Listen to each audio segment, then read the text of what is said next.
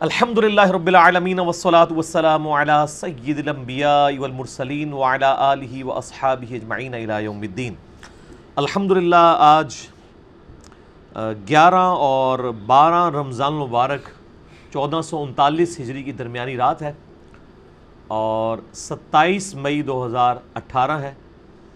آج ہی مغرب سے پہلے ہماری یعنی تقریباً زور سے لے کے مغرب تک علمی و تحقیقی مجلس نمبر ٹین منعقد ہوئی تھی اور اسی میں میں نے اناؤنسمنٹ کی تھی کہ مجلس نمبر الیون بھی آج ہی انشاءاللہ ہوگی اور اس سلسلے میں ہمارے یہ بھائی کراچی سے آئے ہوئے ہیں اور ان کے کچھ سوالات ہیں، کچھ ان کے اپنے ہیں، کچھ لوگوں کے بتائے ہوئے ہیں، کچھ علماء کے پڑھائے ہوئے ہیں۔ تو پہلے بھی یہ اس قسم کے سوالات لے کے آتے ہیں اور پھر بعد میں ان کے لیے مشکل ہو جاتی ہے۔ چلیں کریں جی سوال آپ، رضوان بھائی۔ اللہ کا نام بسم اللہ الرحمن الرحیم۔ سر تکلیف تو ہوتی ہے لیکن سوال امپورٹنٹ ہوتا ہے اس جی جی لیے کریں کرنا۔ ضروری ہوتا ہے۔ جی جی کریں کریں۔ تھوڑی سی آپ کو تکلیف ہوگی معذرت کے ساتھ اگر الفاظ سخت ہوں تو غصہ مت جی جی کیجیے کوئی۔ نہیں کریں گے غصہ انشاءاللہ۔ آپ یہ بتائیں کہ آپ چاروں امام کو بیوقوف سمجھتے ہیں۔ چاروں ائمہ کرام جو ہے متفق ہیں اس بات کے اوپر کہ تراوی بیس رکعت ہے کم از کم۔ اور یہی تسلسل جو ہے وہ چودہ سو سال سے چلا آ رہا ہے کہ بیس رکعت تراوی ہو رہی ہے۔ اور کسی ضعیف روایت سے بھی یہ ثابت نہیں ہے کہ صحابہ کرام علیہ رضوان کے دور کے اندر کسی مسجد میں جو ہے وہ آٹھ یا گیارہ رکعت وطر کو ملا کر پڑھائی جاتی ہوں۔ اور جو بعض علماء ہیں اسی سے دلیل پکڑتے ہیں کہ یہی ہماری دلیل ہے ایکچولی جو چودہ سو سال سے چلا آ رہا ہے امت کے اندر عملی تواتر۔ اخبار احاد جو ہیں احادیث ہیں، اس سے ان کو کوئی فرق نہیں پڑتا، عملی تواتر سے چلا آ رہا ہے۔ اور بزرگوں کے سینہ بسینہ چلا آ رہا ہے۔ اچھا اب یہ میں کہوں گا تو آپ یہی کہیں گے کہ آپ جو ہے کہ ایک عالم ہے وہ کہتے ہیں کہ آپ بزرگوں کو نہیں مانیں گے۔ صحیح ہے۔ اب آپ یہ بتائیں کہ اگر کوئی انگریز مسلمان ہو جائے اسلا- اس- اسلام قبول کر لے تو اس کے بعد کیا کہے گا؟ آپ کے پاس بزرگ ہی نہیں ہے کوئی پیچھے۔ اچھا یہ مطلب جواب تفصیل سے دینا ہے۔ ہاں جی ہاں جی۔ آپ نے اتنے سارے سوالات ایک ہی سانس میں کر دیے ہیں۔ میرا خیال ہے اس میں سوال صرف آخری والا ہی اچھا ہے۔ کہ اگر کوئی انگریز مسلمان ہو گیا تو وہ اس کو ہم بزرگ کون سے دیں گے؟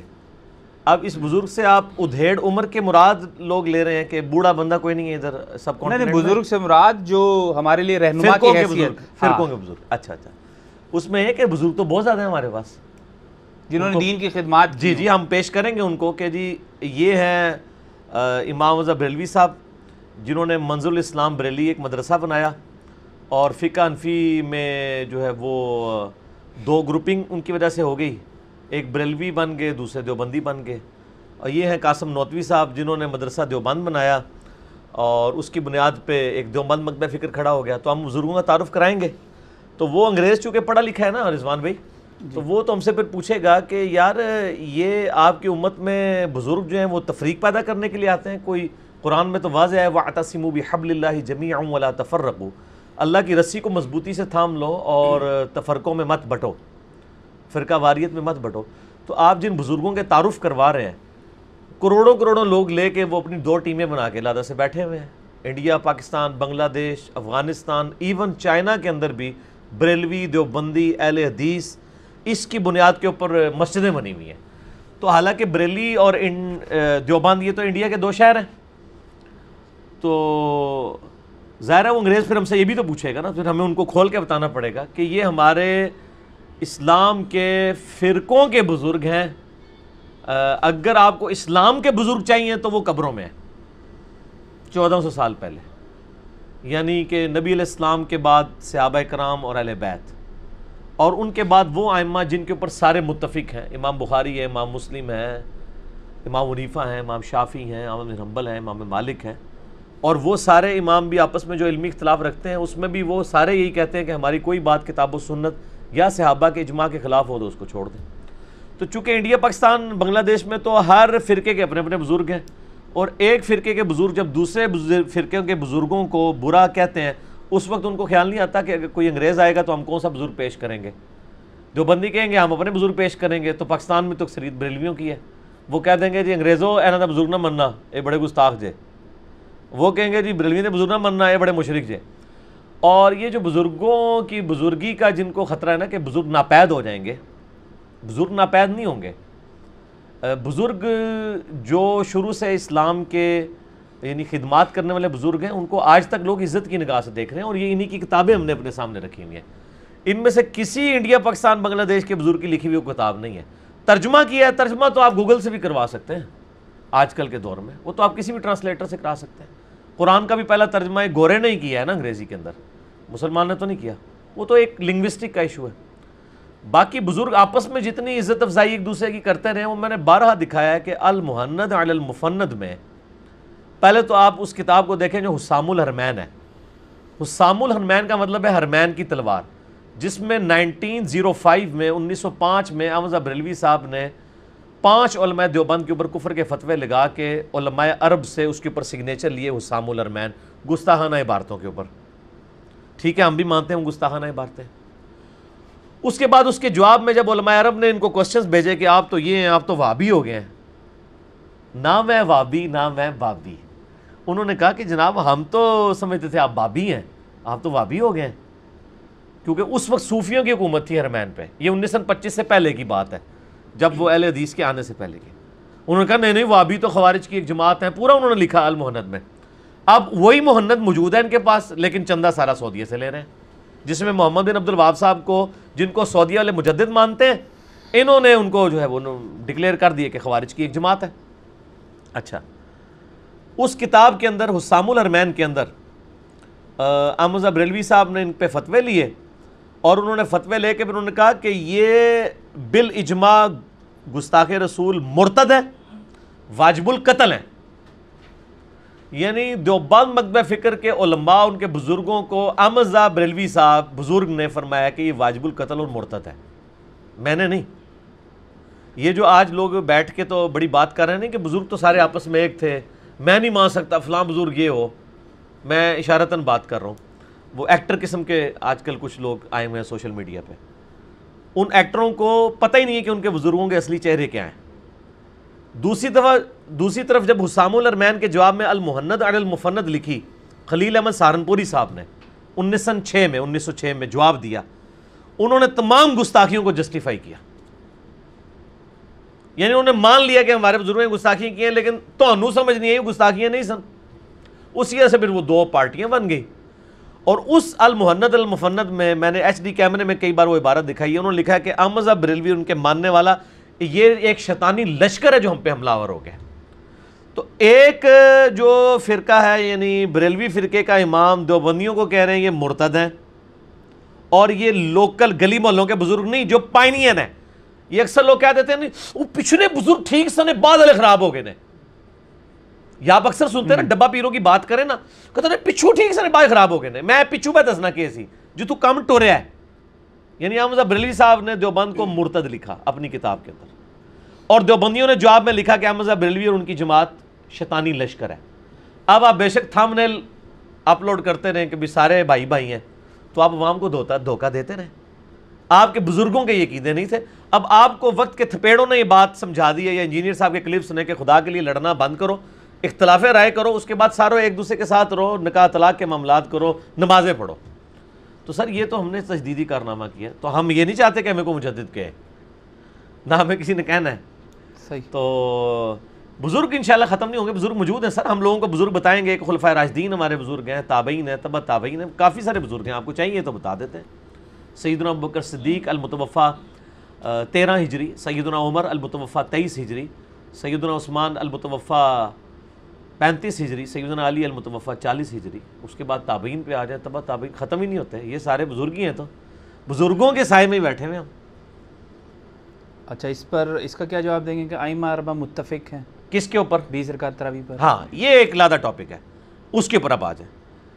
بیس رکعت تراوی کے اوپر اگر آئمہ اربا متفق ہیں تو الموتا امام مالک جو روئے عرض پہ پہلی حدیث کی کتاب ہے ٹھیک ہے جی۔ اور لے کے آؤ جی پیچھو لے کے آؤ الموتا امام مالک، ریڈ کلر دی۔ ٹھیک ہے جی۔ ادھر سے ہی نکل جائیں ہاں جی۔ الموتا امام مالک، بریلویوں کا ترجمہ شبیر بدرس کا چھپا ہوا ہے۔ بریلویوں کے ترجمے میں 253 نمبر روایت موجود ہے کہ سیدنا عمر فاروق رضی اللہ تعالیٰ عنہ نے سیدنا عبی ابن کعب اور تمیم داری کو حکم دیا کہ رمضان میں لوگوں کو گیارہ رکھتے پڑھائیں یعنی آٹھ تراوی اور تین وطر۔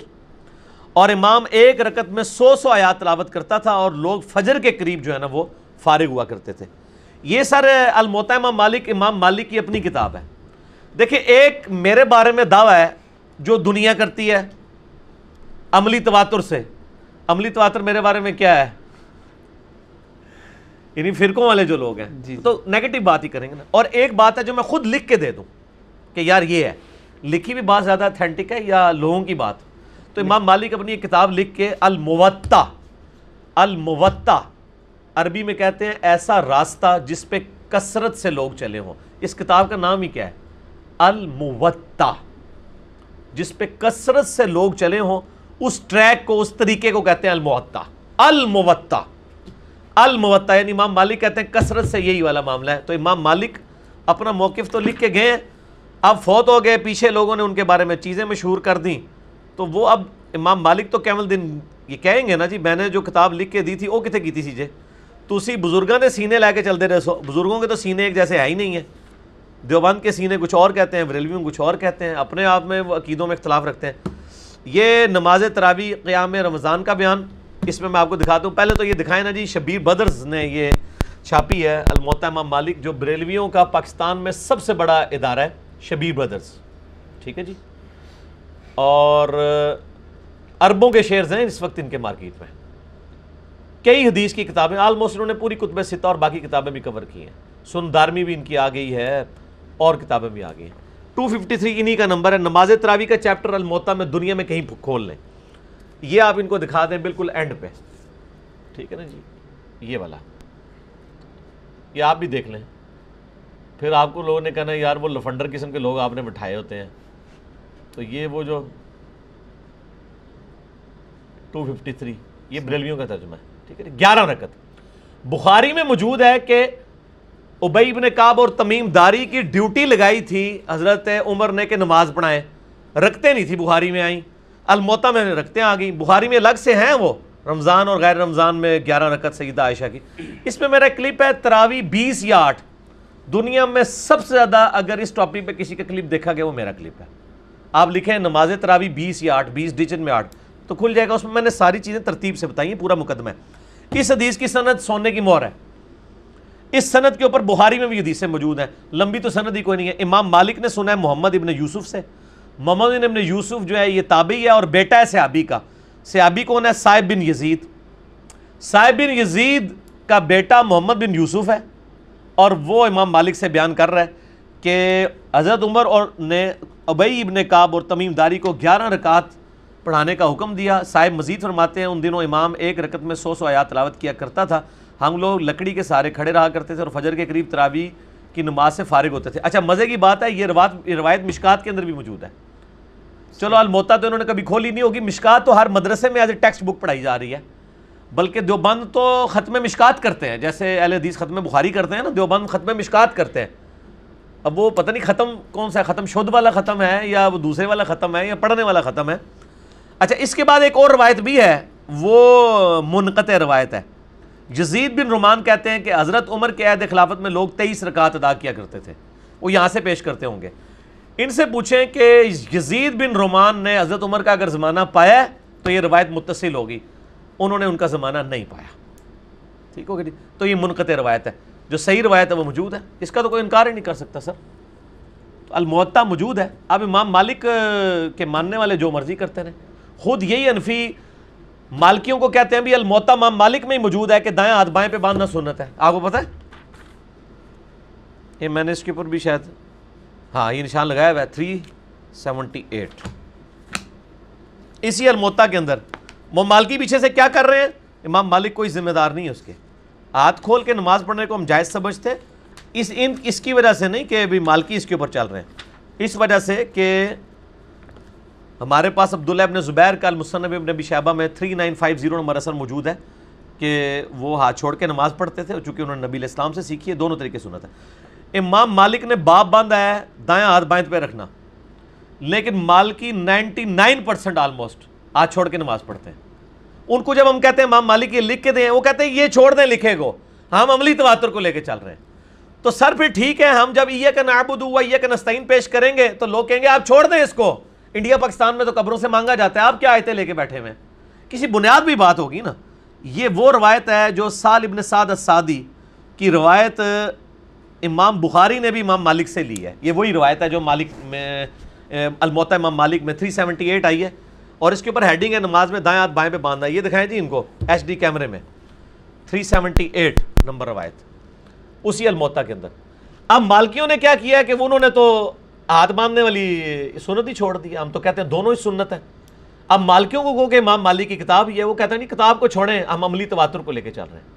میرے بھائی، عملی تواتر صرف وہ ایکسیپٹیبل ہے جس کے اوپر پوری امت اتفاق کیے ہوئے ہیں یہاں تو کتابوں میں فرق ہے۔ اور ان کا یہ دعویٰ باطل ہے کہ امام مالک جو ہیں وہ بیس کے قائل تھے۔ میں نے اس کلپ کے اندر کتنے ائمہ کے اقوال بتائے انکلوڈنگ امام شافی امام مالک۔ کسی ایک تعداد کے اوپر لوگ متفق ہی نہیں ہیں۔ گیارہ کم سے کم ہے۔ آپ بائیس پڑھ لیں تیئیس پڑھ لیں، آپ پچاس پڑھ لیں، یہ نفلی عبادت ہے، جو مرضی پڑھیں، اس کا نماز کے ساتھ کوئی تعلق نہیں۔ وہ جو غامدی صاحب نے کہا ہے نا، لوگوں کو آج کل بڑی تکلیف ہوئی ہے، وہ غامدی صاحب کا ایک کلپ آیا ہے۔ انہوں نے نا جب ان سے پوچھا کہ تراوی انہوں نے کہا تراوی سرے سے نماز ہی کوئی نہیں ساتھ ہی دیکھا لوگوں کے چہروں کے رنگ اڑ رہے ہیں۔ انہوں نے کہا میری بات پوری سننی ہے تسی میری گل پوری سننی ہے۔ جی۔ مسلمانوں پہ نمازیں فرض کتنی ہیں ٹوٹل؟ پانچ۔ اور رمضان میں کتنی فرض ہے؟ پانچ۔ لیکن وہ آپ کے علماء نے تو آپ کو یہ پٹی پڑھائی ہوئی ہے کہ جڑا تراوی نہیں پڑھتا نا ہوتا تو روزہ ہی نہیں ہوتا۔ یہ بچپن سے پڑھایا ہوا نا آپ کو۔ جو تراوی نہ پڑھے اس کا روزہ نہیں آتا ہوتا۔ یعنی انہوں نے آپ کی چھ نمازیں بنا دی ہیں رمضان کے اندر۔ تو یہ دین میں بدت نہیں کی انہوں نے؟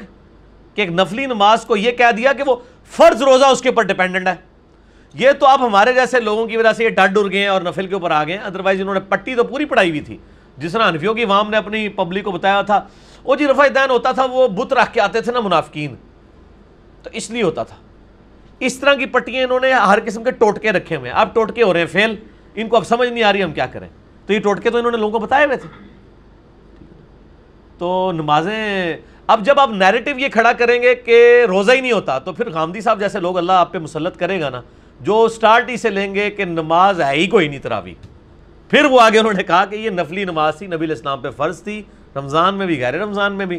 امت کے لیے سنت ٹھہرا دی گئی، امت لے کے چل رہی ہے۔ اچھا مجھے یہ بتائیں، یہ عملی تواتر جو ہے، اس امت میں سب سے افضل انسان کون ہے؟ نبی الاسلام کے بعد، سیدنا ابوبکر صدیق، ان کے زمانے میں عملی تواتر کیوں نہیں تھا؟ کہ انہوں نے ایک امام کھڑا کیا ہو۔ اما عائشہ کی بخاری میں حدیث موجود ہے، انہوں نے کہا حضرت ابوبکر صدیق کے دور میں لوگ اس طرح اپنے اپنے نوافل پڑھتے تھے۔ حضرت عمر کے بھی تین سالوں میں پڑھتے رہے، صحیح بخاری کے الفاظ ہیں۔ پھر حضرت عمر نے کہا، کیوں نہ میں ان کو ایک امام کے پیچھے جمع کر دوں؟ جمع کیا، بخاری کے الفاظ ہیں، جمع کرنے کے بعد کہا، یہ لوگ جو کچھ کر رہے ہیں نا، اس سے بہتر وہ نماز ہے جو رات کے آخری پیر میں اٹھ کے پڑھی جاتی ہے۔ اور یہ کیا کہ وہاں سے چلے گئے۔ سیدنا عمر جن کے نام کے اوپر امت کو دھونس لگائے بیٹھے ہیں انہوں نے تراوی پڑھی کوئی نہیں ہے۔ آپ کہہ رہے ہیں نا کہ جی وہ کسی امام نے یہ وہ میرے امام سیدنا عمر فاروق رضی اللہ تعالیٰ نے تو تراوی پڑھی نہیں ہے جماعت سے۔ اب آپ مجھے بتائیں کہ آپ امام منیفا امام شابی امام مالک احمد نمبل کو دیکھیں گے یا امام عمر فاروق کو؟ ظاہر ہے۔ ہاں تو سیدنا عمر تو جماعت قائم کر کے وہاں سے چلے گئے اور ساتھ جملہ بھی بول گئے۔ جملہ بھی کس کے کوئی بعد میں یہ تعویل نہ کرے وہ ہم ہی چلے گئے سن کو کام پہ گیا سی۔ انہوں نے جملہ بولا۔ صحیح بخاری میں ان کا جملہ نکل ہے۔ میں نے اس کلپ میں بتایا ہے۔ انہوں نے کہا، یہ جو کچھ کر رہے ہیں نا، اس سے بہتر آخری پیر میں اٹھ کے جو نماز پڑھی جاتی ہے، وہ ہے۔ یہ کہہ کے وہاں سے چلے گئے۔ ہم بھی یہ کہتے ہیں کہ آخری پیر میں اٹھ کے پڑھیں۔ اصل میں نا، میں آپ کو کچھ تلخ باتیں کروں، آپ نے برا نہیں ماننا۔ یہ جتنے ایونٹ سب کانٹیننٹ میں اسٹیبلش ہوئے میں نا، ان کے پیچھے ایک خاص ذہنیت ہے۔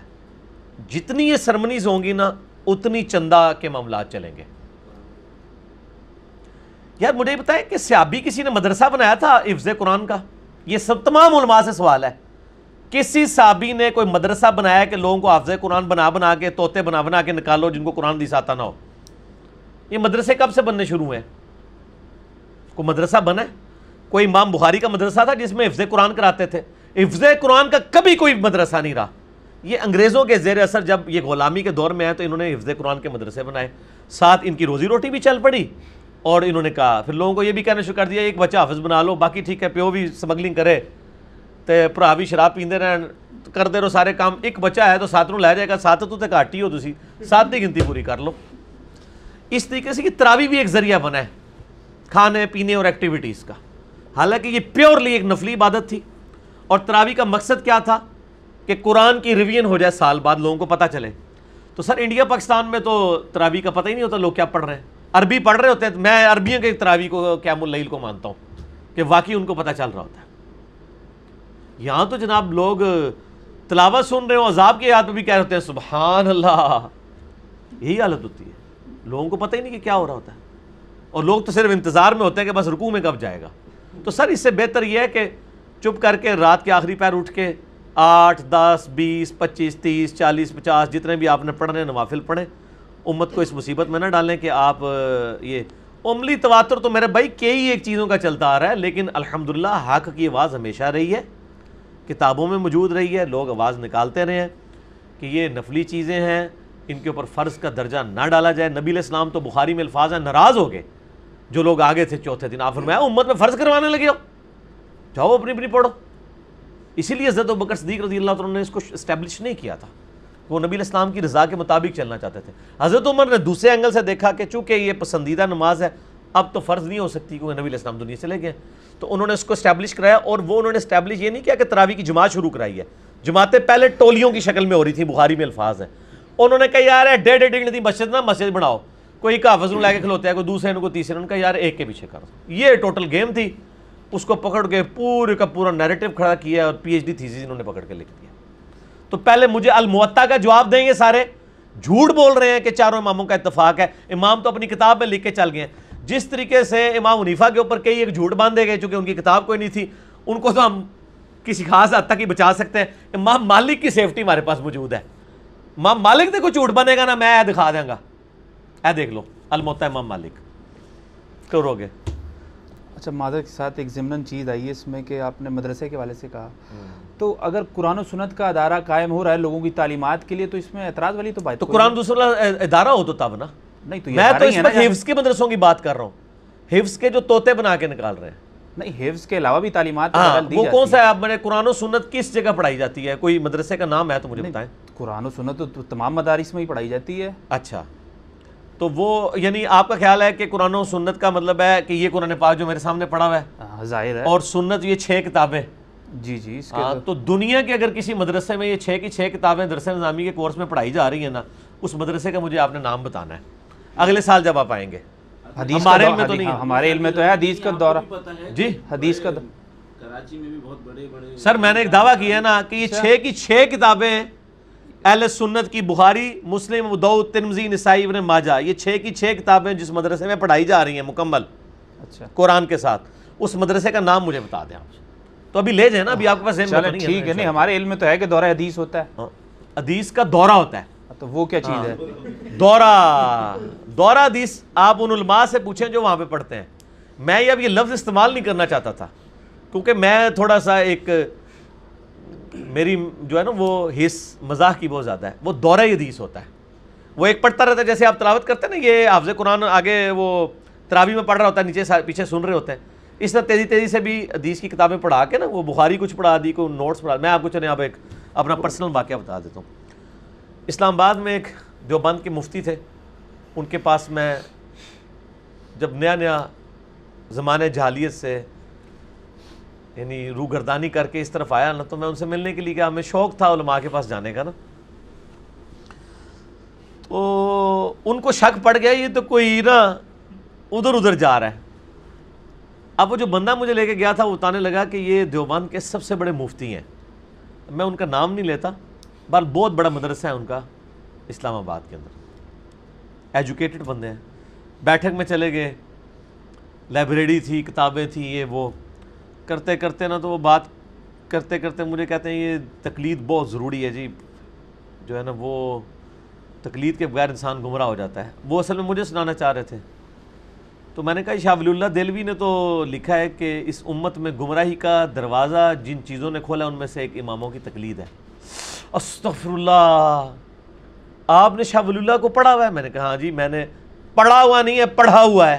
ایک تو ہے کہ ان کی کتابیں پڑھی ہوئی ہیں، ایک ہیں پڑھی ہوئی ہیں۔ کہتے کون سی کتاب آپ نام بتائیں کتابوں کے؟ میں نے کہا حجت اللہ البالغہ۔ میں نے پڑھی ہوئی ہے وہ۔ میں نے کہا سر حجت اللہ البالغہ لے ہیں آپ۔ میں ابھی آپ کو نکال دیتا ہوں اس میں سے۔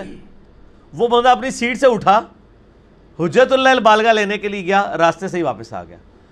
وہ انجینئر صاحب ہم نے پوری نہیں تھی پڑھی۔ یہ دورہ ہوتا ہے۔ حدیثیں بھی دورہ ہی ہوتی ہیں۔ آ, تو وہ ہم نے نوٹس پڑھے تھے۔ میں نے کہا سر پھر آپ نے نوٹس ہی پڑھے نا۔ حدیثوں کے بھی نوٹس ہی ہوتے ہیں۔ عتیق الرحمان شاہ صاحب انور شاہ کاشمیری صاحب کی آگے آپ سمجھیں کہ وہ ایک سٹیپ پوتے لگتے ہیں ان کے۔ جو دیوبند کے پہلے شیخ الحدیث تھے، انور شاہ کاشمیری صاحب۔ اب وہ ان کے وہ پوتے جو ہیں، وہ اہل حدیث ہوئے، پڑھے ہوئے دیوبند کے مدرسے سے تھے، اور وہ انہوں نے اپنا خود واقعہ سنایا، کیوں ہوئے؟ کہتے ہیں، میں پڑھ کے فارغ ہوا، میں ایپٹ آباد میں کسی دیو اہل حدیث عالم کو ملنے کے لیے گیا۔ اس نے مجھے کہا، آپ بیٹا درس نظامی کر کے آ گئے ہیں، تو آپ نے مطلب نماز کا طریقہ نہیں پڑھا؟ حدیث کی کتابوں میں، ان کا ہم نے تو حدیث کی کتابیں پڑھی ہیں، تو ہم نے تو طریقہ نہیں پڑھا۔ وہ کہتا ہے کہ آپ یہ عتیق الرحمان شاہ صاحب کہہ رہے ہیں کہ جو دیوبندیوں سے پڑھے ہوئے ہیں پڑھنے کے بعد گمراہ ہوئے ہیں۔ پہلے ہو جاتے تو کہتے ہیں کہ وہ شروع ہی خراب سی وہ کہتے ہیں میں پورا درس نظامی کر کے فارغ ہو چکا تھا اور مجھے نہیں پتا تھا کہ بخاری میں رف الدین کے ساتھ طریقہ لکھا ہوا ہے۔ تو اس کا مطلب ہے انہوں نے وہ چیپٹر چھوڑا ہوا تھا۔ تو دورہ حدیث ایک دورہ وہ پنجابی والا بھی ہوتا ہے پتہ نہیں وہ اردو میں بھی ہوتا ہوگا۔ ہاں تو یہ دورہ حدیث بس یہ دور ہی ہوتا ہے گزر جاتا ہے ایک۔